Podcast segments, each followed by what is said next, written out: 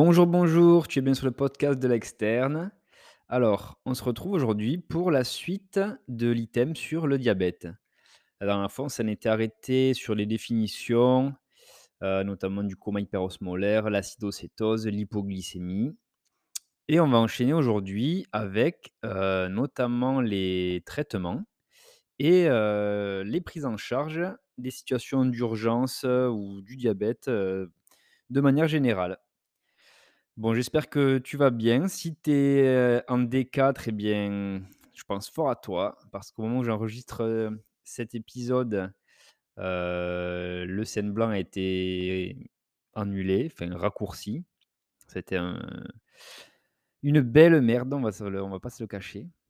Donc voilà, j'espère que tu vas vite, t'en remettre et que ça leur aura servi de leçon, au CNG pour, l'organisation de l'ECN, heu, en juin.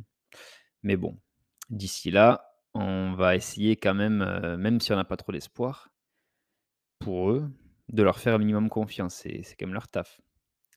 Allez, sans plus tarder, on attaque sur l'identification de l'urgence dans les situations, heu, de diabète chez l'enfant. L'enfant diabétique, du coup, de type 1. Parce que bon, le diabète de type 2, comme on l'a vu dans l'épisode précédent, si tu ne t'en souviens pas, eh bien, je t'invite à aller le réécouter. Ça apparaît surtout chez les personnes qui commencent à être un petit peu âgées. Voilà, voilà. Donc premièrement, là, c'est la première cause, heu, d'urgence chez l'enfant diabétique, c'est l'acidocétose et c'est même la cause la plus fréquente de mortalité chez l'enfant diabétique de type 1. Elle est souvent révélatrice de la maladie. C'est souvent comme ça qu'on retrouve un enfant, c'est, heu, alors qu'il n'a pas été encore diagnostiqué.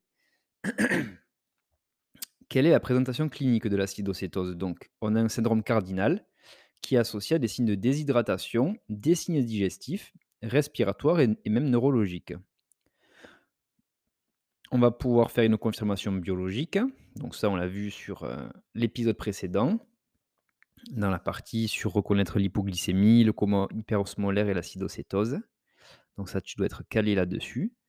Heu, on peut faire d'autres examens essentiels, par exemple un ionogramme sanguin, on peut calculer la natrémie corrigée, heu, évaluer la kaliémie et cetera. On peut faire une NFS pardon et une CRP. On peut parfois avoir une hyperleucocytose, sans pour autant qu'il y ait d'infection. Heu et à l'ECG, on va rechercher les signes de dyskaliémie, qui peuvent donner des troubles de la, repolarisation. La prise en charge immédiate, ça va être bien sûr une hospitalisation en urgence avec une surveillance cardio-respiratoire. On va poser 2 voies veineuses périphériques et une mise à jeun. On va faire une réhydratation hydroélectrolytique avec un remplissage vasculaire, surtout si on a un collapsus. On va injecter un IV, une insuline d'action rapide. Heu, voilà, pour faire chuter la glycémie tout simplement et on va traiter le facteur déclenchant.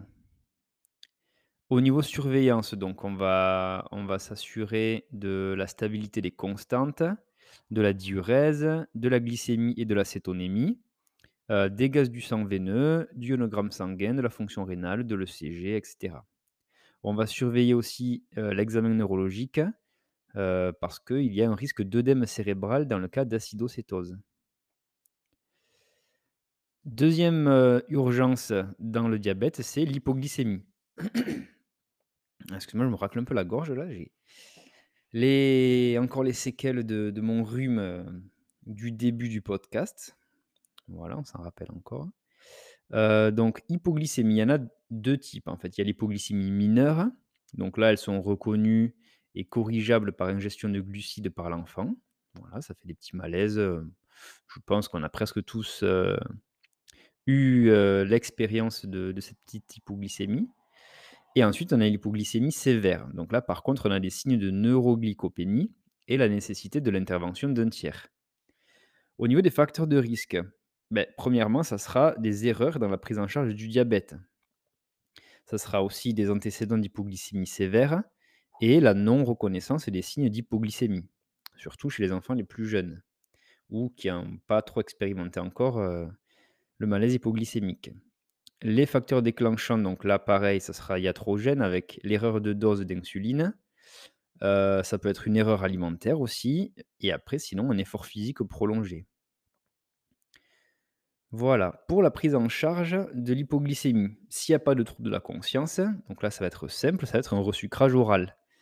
Donc là on peut donner un morceau de sucre, un demi verre de jus de fruits ou de soda par 20 kilogrammes de poids, donc on ajuste la quantité et ensuite après ce sucre rapide, on va passer sur des sucres lents. Donc là ça sera, 1 ou 2 morceaux de pain, peu importe, le plus simple c'est du pain. Si par contre on a des troubles de la conscience, donc là, on va injecter du glucagon en IM ou en sous-cute et on va faire ensuite un resucrage pair-os. Voilà. Heu, d'ailleurs, j'ai appris il y a pas longtemps au cabinet, dans mon stage, qu'il y avait du glucagon par voie nasale aussi qui était, heu, disponible depuis peu.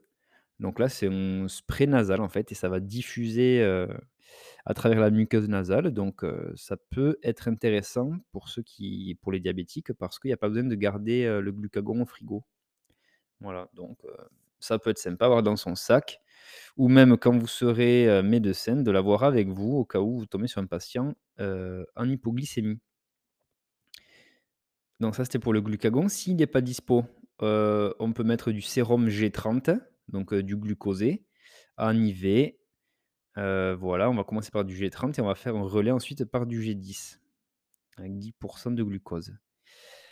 Heu, dans tous les cas, il y a une éducation thérapeutique qui sera nécessaire.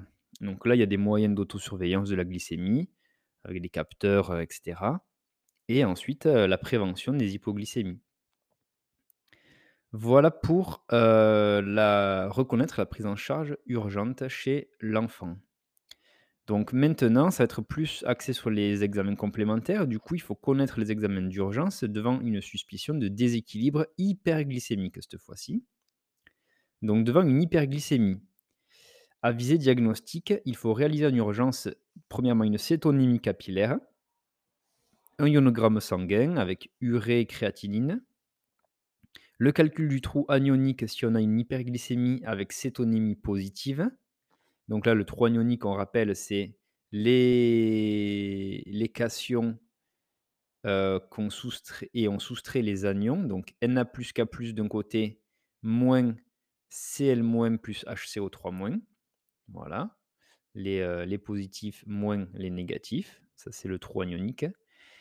Et ensuite, on va aussi calculer l'osmolarité si on a une hyperglycémie avec cétonémie négative cette fois-ci. Donc pour l'osmolarité, on fait Na plus 13 fois 2 et on va ajouter le dosage de la, glycémie en millimoles par litre. Voilà, on va aussi regarder le pH veineux pour être sûr qu'il n'y a pas d'acidose. Donc là, c'est à visée diagnostique, à visée étiologique. On va pouvoir réaliser un ECG, on va faire une BU euh, à la recherche clinique en fait d'un foyer infectieux. Donc, on va pouvoir faire aussi des hémocultures, une PCR Covid, etc.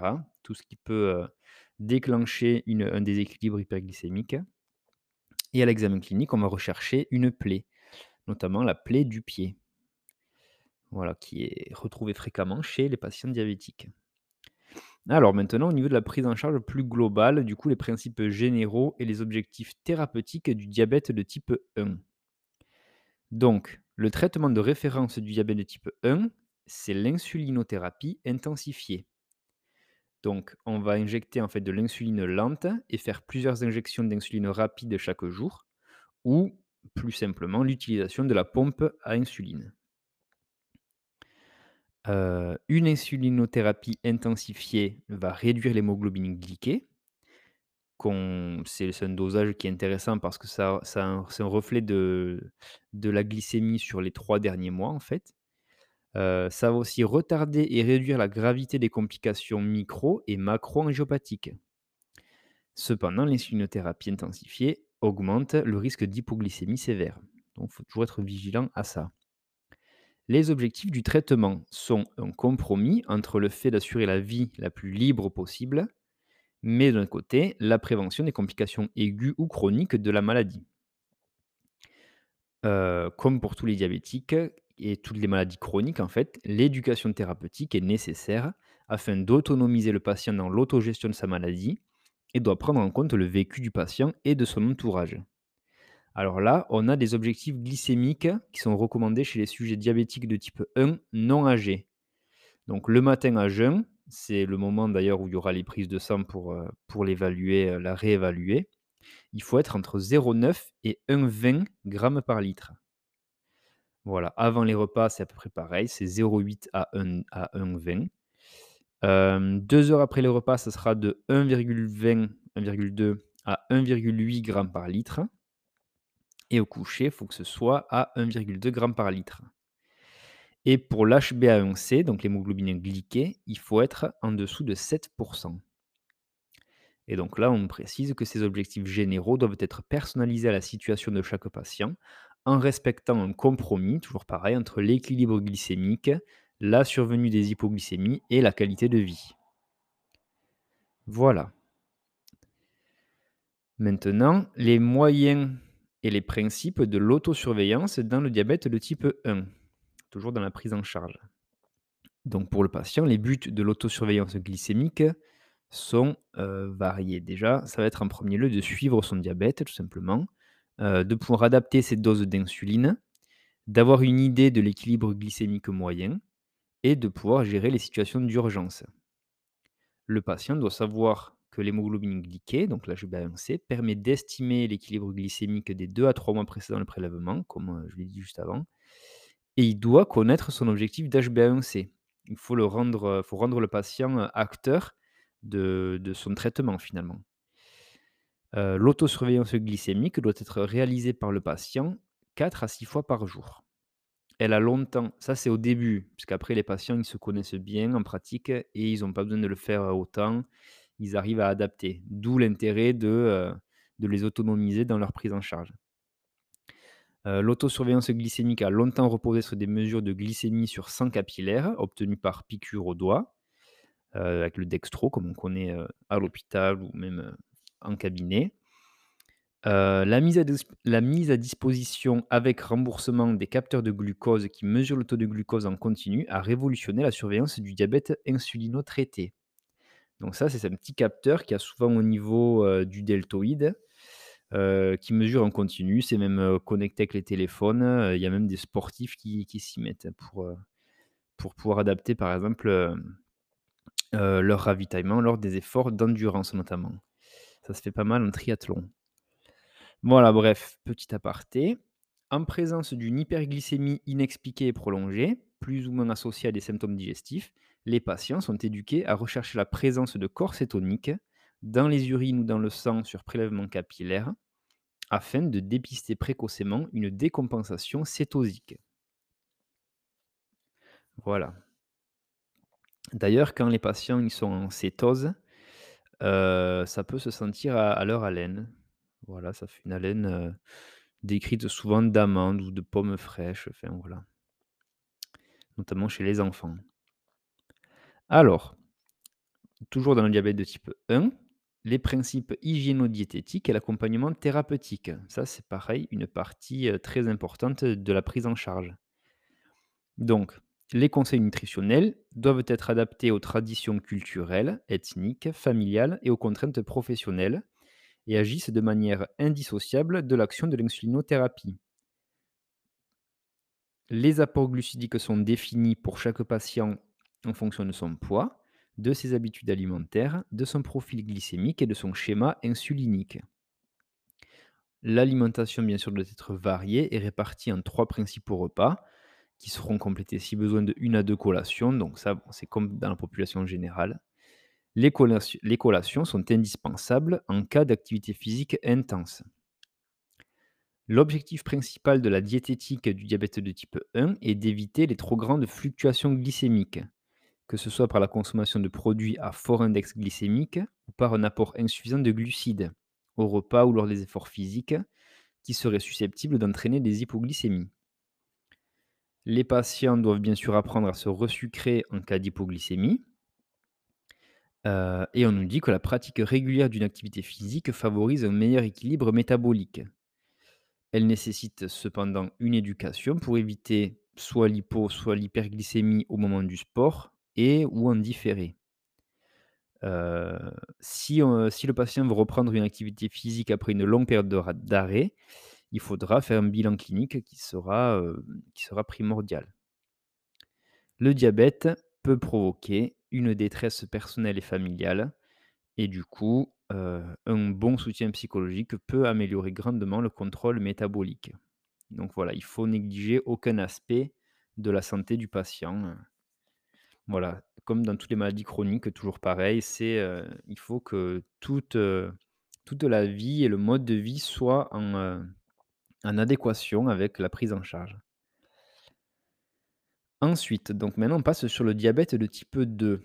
Donc là, on va, décrire un peu les principes généraux de la prise en charge qui est multifactorielle et de l'approche centrée sur le patient. Donc ça, c'est ça, c'est vraiment à la mode, en médecine là, notamment, pendant l'internat, on a plein de cours sur l'approche centrée sur le patient. Ça, c'est c'est la nouvelle mode, mais c'est quelque chose de très bien, qu'on n'avait peut-être pas dans la médecine un peu plus à l'ancienne. Alors, la prise en charge multifactorielle du diabète de type 2 correspond à la prise en compte de l'ensemble des facteurs de risque cardiovasculaire présents chez le patient. Parce que ça survient aussi chez les patients plus âgés qui sont souvent où il y a plusieurs facteurs de risque. Outre l'équili- l'équilibre glycémique, les objectifs thérapeutiques comporteront l'arrêt du tabagisme, très important, le contrôle du bilan lipidique, de la tension artérielle, en s'appuyant sur l'observance de règles diététiques, de l'activité physique et des prises médicamenteuses. Les objectifs thérapeutiques, qu'ils soient glycémiques, tensionnels, lipidiques, euh, etc., euh, ils sont individualisés au profil clinique et biologique du patient. Les facteurs à prendre en compte pour déterminer la cible glycémique, donc par le, dosage de l'HbA1c, les facteurs, c'est la durée du diabète, l'espérance de vie, l'existence de comorbidité, euh, le risque d'hypoglycémie ou d'autres effets indésirables médicamenteux, et bien sûr la motivation du patient. Les objectifs du contrôle lipidique sont principalement adaptés au risque cardiovasculaire. Donc là, euh, dans le cas de la prévention primaire, la présence de facteurs de risque et la prévention secondaire. Euh, les objectifs tensionnels seront aussi adaptés au risque cardiovasculaire et rénal. Heu, donc là, on pourra doser le DFG, la protéinurie, pour évaluer, le fonctionnement du rein, enfin des reins. Les principales classes maintenant des traitements antidiabétiques oraux. Donc là, on est sur du concret. La stratégie thérapeutique des diabètes non insulinodépendants, donc majoritairement le diabète type 2, heu, est en évolution rapide. Les propositions de la HAS sont en attente à la date de rédaction de la fiche LISA. Donc là, elle a été ré rédigée en décembre 2021, heu et il y a toujours, heu, les propositions de la HAS qui sont en attente. Je vais regarder juste après si, la HAS a mis à jour, ceci ou pas. Je vous dirai juste après. Donc, les classes de traitement antidiabétique actuellement en vente en France sont les suivantes. Il y a les biguanides. Donc là, le seul représentant, c'est la metformine, qui est la plus connue. Donc là, en fait, son rôle, c'est de réduire la production hépatique de glucose, en particulier la néoglucogénèse hépatique. Heu, le problème de la metformine, c'est qu'il y a des effets indésirables qui sont fréquents et qui sont digestifs. Ça elle a une demi-vie courte, la metformine. Heu, l'élimination est rénale sans modification et ça s'accumule donc en insuffisance rénale. Donc il y a une, une accumulation de metformine dans l'insuffisance rénale. C'est pour ça qu'il faut réduire les doses et il y a une contre-indication formelle pour un DFG qui est inférieur à 30 millilitres par minute. Et c'est contre-indiqué également dans les situations à risque spontané d'acidose lactique. Voilà, donc metformine qui est le seul représentant des biguanides. Euh, prochaine classe de médicaments, il y a les sulfamides hypoglycémiants. Donc là, il y a plusieurs représentants, notamment le glyclaside, le glimépiride, etc. On y associe aussi les glinides, par exemple le répaglinide, qui ont le même mécanisme d'action. Là, ça va déclencher une sécrétion d'insuline, donc ils seront inactifs en l'absence de cellules bêta du pancréas. Donc heu, voilà, dans le diabète de type 1, ça ne sera pas efficace. Les risques majeurs, c'est l'hypoglycémie et la prise de poids. Le métabolisme et la pharmacocinétique sont variables selon la molécule et donc il y aura un ajustement variable de la posologie à la fonction rénale pour les sulfamides hypoglycémiants. Heu, il n'y a pas de contre-indication par contre des glinides, même pour une insuffisance rénale terminale. Donc là, heu, ça peut être intéressant pour les gros insuffisants rénaux. Ensuite, heu, donc il y a les inhibiteurs de la dipeptidylpeptidase 4. Heu, on l'appelle aussi cette classe les DPP4, la famille des glyptines en fait. Donc là, il y a plusieurs représentants, notamment la sitagliptine, voilà, c'est la plus connue.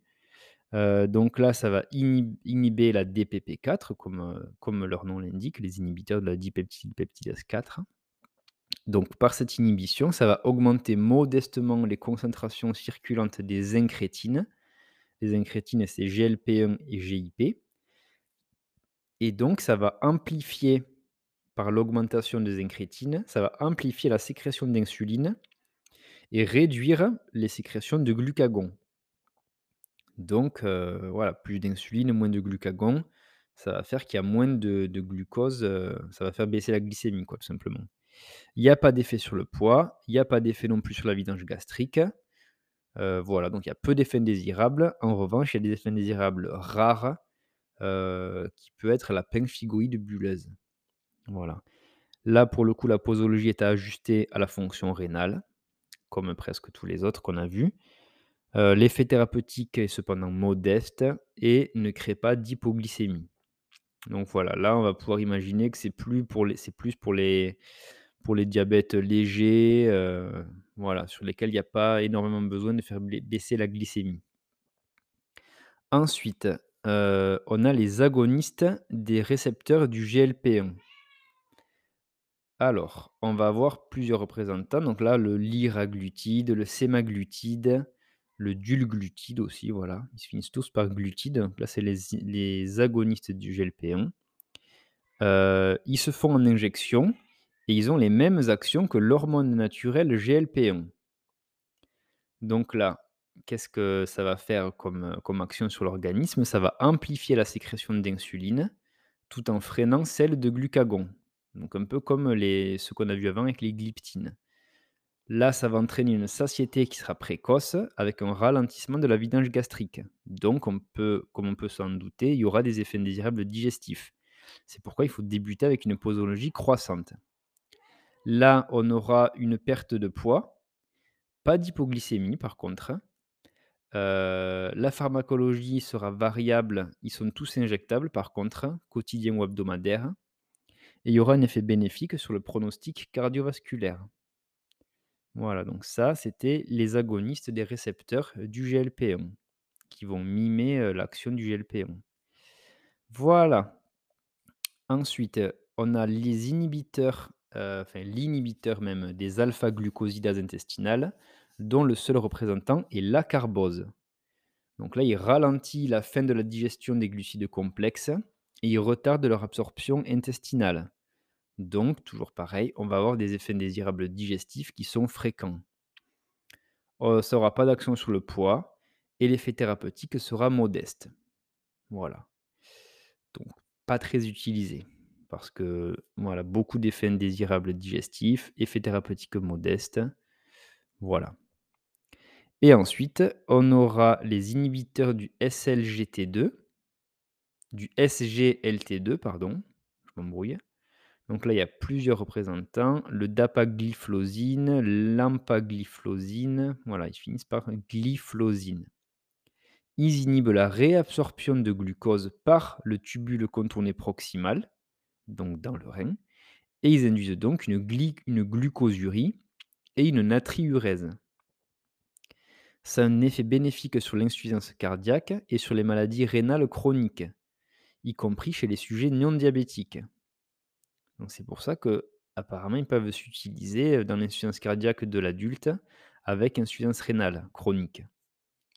Là, ça va entraîner une perte de poids, une réduction également de la pression artérielle parce qu'il y aura une natriurèse en fait, donc il va avoir un effet diurétique. Les effets indésirables, ben, on aura des risques d'infection génitale, de déshydratation, de cétoacidose et une incertitude sur un risque augmenté d'amputation. Bon ça, ça doit être, dans les études, voilà, c'est incertain, donc peut-être qu'ils ont observé plus d'amputations chez les patients traités par, par ces médicaments, mais c'est peut-être lié, c'est peut-être, une coïncidence, on va dire. Enfin, c'est pas forcément lié, quoi. La prescription est possible jusqu'à un DFG de 25 millilitres par minute. Voilà. Bon là, on a fait, une grosse partie. Donc si on rappelle, rapidement les classes de traitement antidiabétique, on aura les biguanides avec la metformine. On aura les sulfamides hypoglycémiants avec le gliclazide et les glinides avec le répaglinide qui ont le même mécanisme d'action. On aura les inhibiteurs de de la DPP-4, donc la famille c'est les gliptines avec la sitagliptine notamment. On aura les agonistes du GLP-1 avec le liraglutide et cetera. On aura les inhibiteurs de des alpha-glucosidases intestinales, donc ça c'est l'acarbose, peu utilisé et on aura les inhibiteurs de SGLT2 avec la dapagliflozine. Voilà. Allez, on passe maintenant heu, OK, on a 26 minutes d'enregistrement, donc va pas falloir tarder. Est-ce qu'on a bientôt fini? Non, bon, je devrais couper, heu, l'enregistrement et reprendre juste après. Alors maintenant, les modalités de prévention et de prise en charge de l'hypoglycémie. La prise en charge de l'hypoglycémie. Heu, donc c'est un peu comme tout à l'heure, on a vu avec, l'enfant. Donc si le patient est conscient, ça serait une ingestion de sucre ou de soda ou de bonbons, donc voilà, heu, des sucres rapides. Si le patient est inconscient, on va pas faire d'ingestion orale parce qu'il y aura une risque de fausse route. Hem, ce qui est faisable par tous, ça sera l'injection de glucagon en IM ou sous-cute. Donc là, il y a un réveil en 15 minutes avec, heu, des effets secondaires, nausées, vomissements, ou glucagon par voie nasale, qui n'est pas remboursé, sauf comme je vous ai dit, heu, il vient d'être remboursé il y a pas très longtemps. Voilà. Il y a une contre-indication par contre au glucagon, c'est si le patient est sous sulfamide hypoglycémiant. Pourquoi? Parce qu'on a vu que ça réduisait, ça réduisait l'action du glucagon en fait, les sulfamides hypoglycémiants et donc heu, ça n'aura pas d'effet. En fait, tout simplement. Voilà, en milieu hospitalier, donc là, c'est ce qui était faisable par tous, juste avant. En milieu hospitalier, on va faire du glucagon en en IV et heu, on peut aussi faire des ampoules de suloté de soluté, pardon, de glucose à 30% Là, le réveil est immédiat par contre, il y a pas de délai de 15 minutes comme pour le glucagon. Oui, on fera un relais par du G10. Voilà. La prévention, maintenant, elle repose sur l'éducation du patient, donc à connaître les signes cliniques de l'hypoglycémie, connaître les médicaments qui sont source d'hypoglycémie. Donc là, c'est les sulfamides, les glinides et l'insuline, bien sûr. Il faut aussi que le patient connaisse les situations à risque. Donc là, ça sera par exemple quand il a fait un repas léger et qu'il va pas adapter les doses d'insuline, donc heu, il n'aura pas diminué ses doses d'insuline. Heu, ça sera aussi le délai trop long entre l'injection d'insuline rapide et le repas. Donc, c'est-à-dire que l'insuline fera son effet avant que le patient, ingère des glucides et donc la glycémie va trop chuter. Ça sera l'effort physique important sans la diminution des doses d'insuline ou sans collation. Ça sera des erreurs de dose d'insuline ou de prise, de de sulfamide ou de glinide. Heu, ça sera la résolution d'une situation hyperglycémiante comme une infection, un stress ou une corticothérapie. Voilà, parce qu'il faut savoir que la corticothérapie, le stress et cetera, ça peut faire augmenter la glycémie, heu, donc mettre le patient en hyperglycémie et la prévention de l'hypoglycémie nécessite une bonne adéquation du traitement insulinique ou par sulfamide et glinide selon les situations et heu, l'évolution du diabète. Donc voilà, il faut toujours adapter le traitement à l'évolution du diabète. Allez, je fais la petite pause et on se reprend de suite.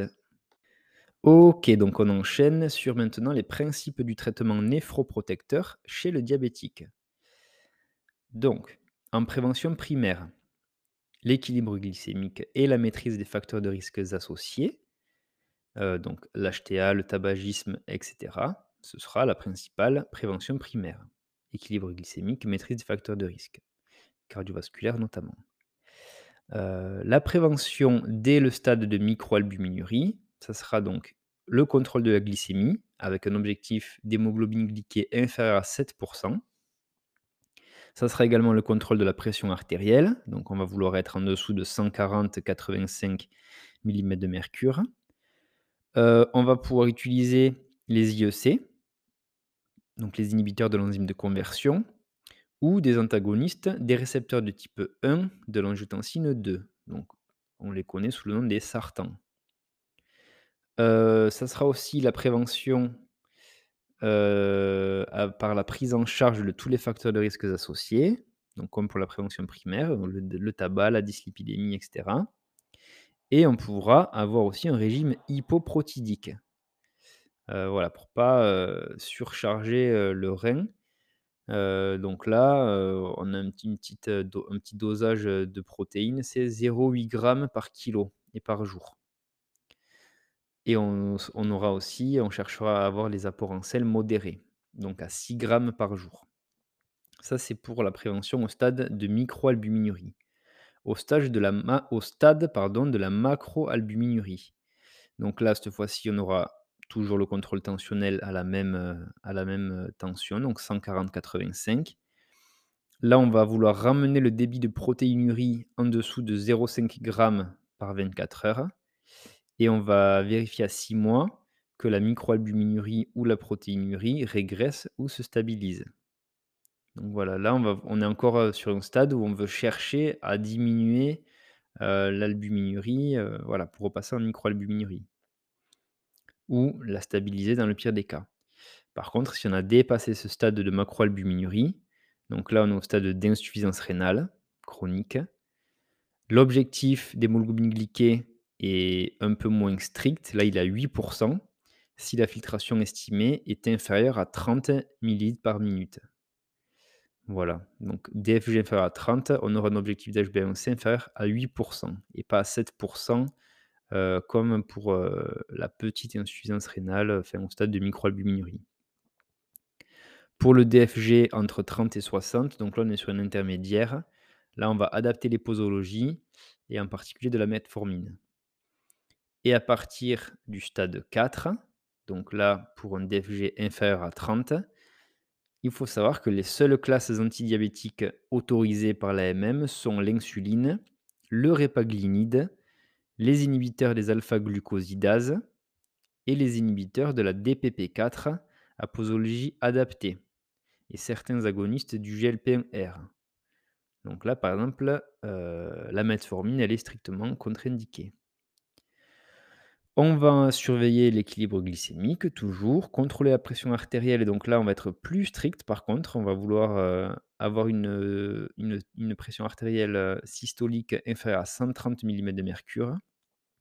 Et là, il faudra adresser le patient euh, à un néphrologue qui, voilà, qui va essayer de gérer l'insuffisance rénale de plus près. À tous les stades, ensuite, bien sûr, il faut éviter les situations à risque d'accélération de la progression de la néphropathie. Donc là, il faut éviter les AINS. Ça, c'est un principe du bon usage du médicament. limiter les injections de produits de contraste iodés. Donc voilà, pas d'injection lors des imageries qui peuvent le nécessiter. Voilà pour le rein. Maintenant, on passe sur la rétinopathie diabétique, qui est pareil, une des grandes complications du diabète. Donc, quels sont les principes du traitement de cette rétinopathie diabétique? Premièrement, une prise en charge générale avec bien sûr l'équilibre glycémique, comme on l'a vu, donc avec l'objectif toujours d'HbA1c inférieur à 7%. il faudra que l'équilibre soit prudent dès le stage de rétinopathie pré-proliférante, sous risque d'aggraver le pronostic visuel. Et on voudra aussi obtenir un équilibre tensionnel avec également le traitement de la dyslipidémie, s'il y en a une.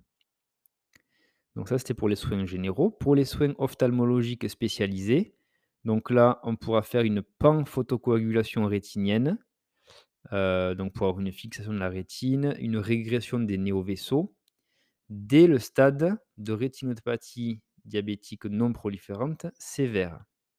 Ça, on l'a vu dans l'épisode précédent, les stades de rétinopathie diabétique. Donc voilà, là, on pourra faire une panphotocoagulation rétinienne. Ensuite, on pourra également faire, heu, 2e option, des injections intraoculaires de corticoïdes et aussi d'inhibiteurs du VEGF. Donc là, c'est dans les formes sévères aussi de rétinopathie diabétique, qui est proliférante cette fois-ci, avec un œdème maculaire. Voilà, les corticoïdes vont diminuer l'œdème et les inhibiteurs du VEGF vont diminuer la prolifération des néovaisseaux. Voilà pour la rétinopathie. Maintenant, autre complication, le pied diabétique. Donc, quelle est sa prise en charge? Ça se fait en 6 points.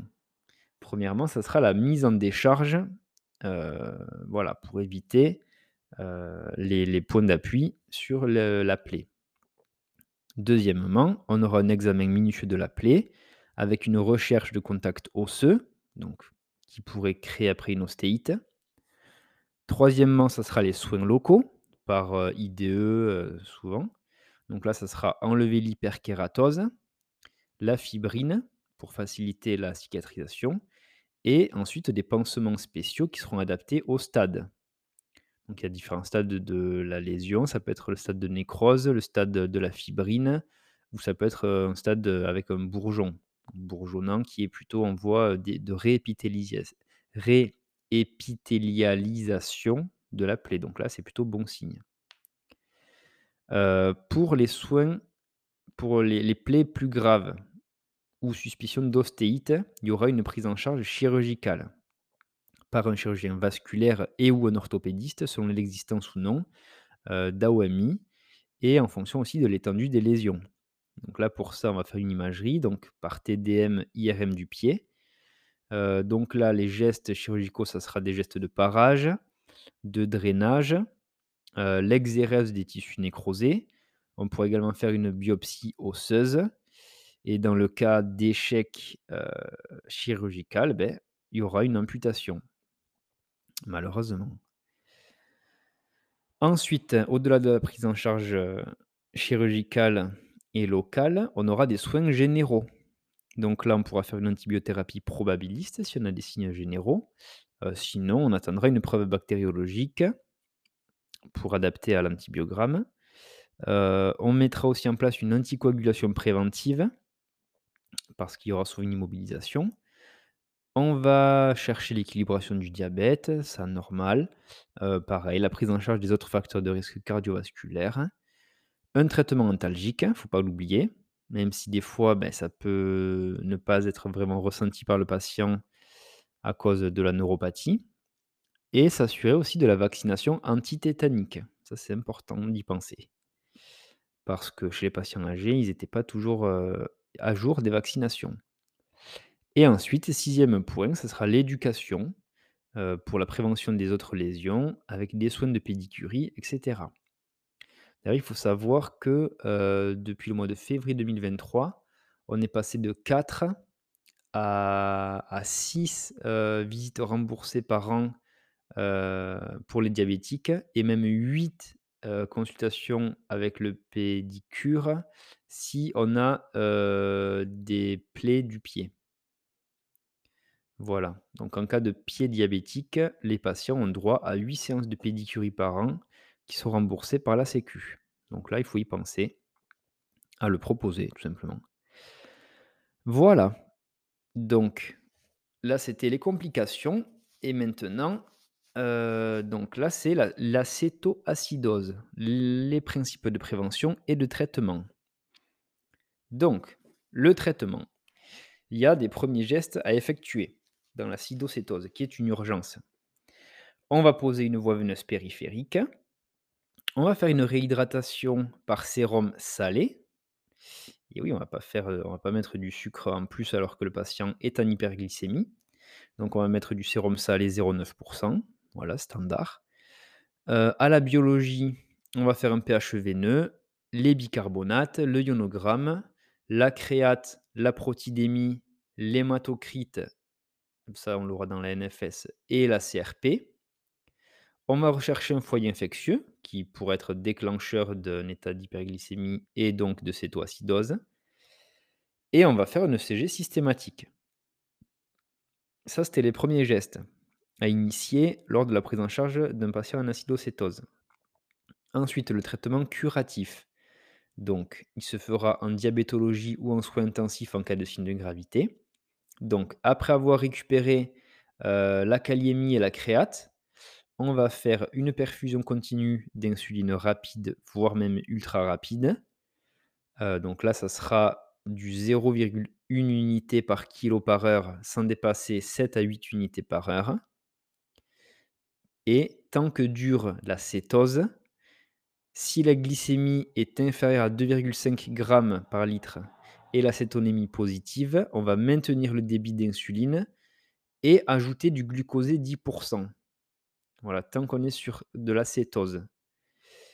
Et ensuite, quand l'acétonémie a disparu, on va faire un relais de l'insuline IV à l'insuline sous-cutanée. Voilà. Ensuite, on va faire une réhydratation, toujours pareil, par sérum salé isotonique. On va ajouter du potassium dès que la kaliémie est inférieure à 5 mmol par litre. Et on va traiter le facteur déclenchant éventuel. La fièvre peut n'apparaître que secondairement lors de la résolution de l'acétose. Voilà, voilà, pour le traitement curatif. Pour la prévention, donc là, ce sera toujours basé sur l'éducation du patient. Donc là, on va faire de la recherche d'acétone systématique si la glycémie est élevée et si en plus il y a des pathologies intercurrentes ou des nausées. Si la, la glycémie est élevée et l'acétonémie est positive, le patient doit savoir faire des rajouts d'insuline rapide. Voilà. Donc, maintenant, les principes de prévention et de traitement du coma hyperosmolaire. Donc là, on est sur toutes les complications urgentes, en fait. Euh, voilà, donc ça, c'est un peu ce qu'on a vu sur le coma. Donc, on va faire une réhydratation par sérum salé, donc 0,9%. Euh, Lente et prudente pour, pour éviter la myélinose centropontique et l'insuffisance cardiaque. Et ensuite, on va faire une réhydratation orale. On va faire une insulinothérapie, pareil que pour l'acidocétose, donc de 0,5 à 1 unité euh, par kilo par heure sans dépasser 7 unités par heure, pour obtenir une glycémie supérieure à 2,5 g par litre. On va faire des apports potassiques dès que la qualité. Euh, là, je pense que c'est pas supérieur à 2,5 g par litre et que c'est inférieur au contraire. Parce qu'on voilà, on va avoir comme objectif de faire baisser la glycémie. Les apports potassiques dès que la kaliémie est inférieure à 5 mmol par litre.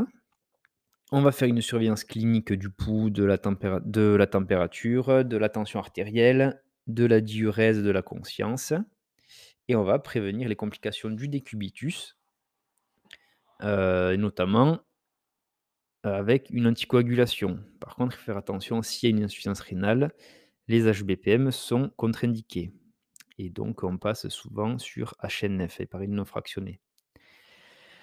Euh, pour la prévention du coma hyperosmolaire, donc, euh, on va reprendre l'hypoglycémie orale ou l'insulinothérapie de manière simplifiée chez la personne âgée pour permettre un passage infirmier à domicile avec un contrôle glycémique pour éviter la récidive.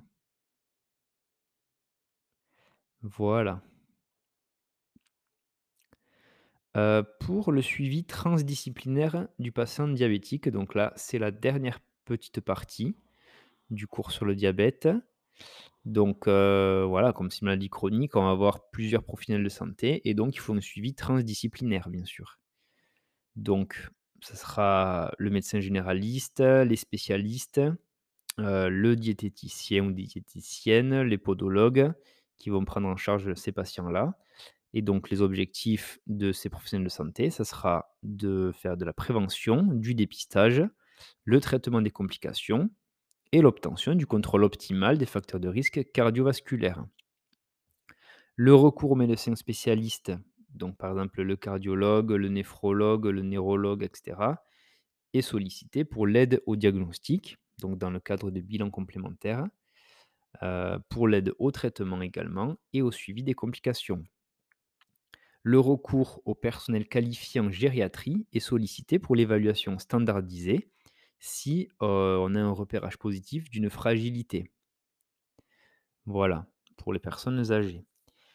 Habituellement, le recours au diabétologue est sollicité dans les circonstances de découverte de diabète, notamment dans les formes atypiques, de déséquilibres sévères, donc là, ça sera dans le cas où l'H l'hémoglobine glyquée est supérieure à 10 heu, notamment dans les indications de schéma insulinique intensif, en cas d'insulinothérapie transitoire, de traitement par pompe à insuline aussi, pour aussi effectuer un plan de soins diététiques, pour l'indication de chirurgie bariatrique en cas d'apparition d'une complication, pour la coordination des prises en charge au sein des centres spécialisés, dans la prise en charge des lésions du pied. Voilà, donc dans toutes les situations qui sortent un peu de de de la symptomologie de la symptomatologie classique du diabète, on pourra faire appel aux diabétologues. Voilà, qui vont gérer un peu toutes les compli les complications et les situations, plus complexes. Et bien voilà, on a fini ce gros chapitre sur le diabète. Donc voilà, on est toujours sur des épisodes, de 45 minutes à peu près, donc j'espère que ça vous convient comme, comme durée.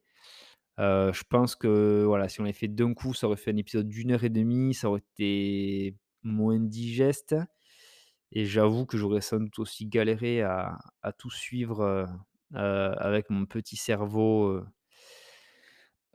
faible, tout simplement. Voilà, bon beh je te souhaite une, bonne journée, parce que cet épisode va sortir mercredi matin. Voilà, profite de ton post scène blanc raté si tu es en sixième année et sinon, beh, profites-en pour, pour bien réviser, bien travailler, prendre soin de toi également, c'est très, très important. On ne le rappelle pas assez et puis à la prochaine. Ciao, ciao.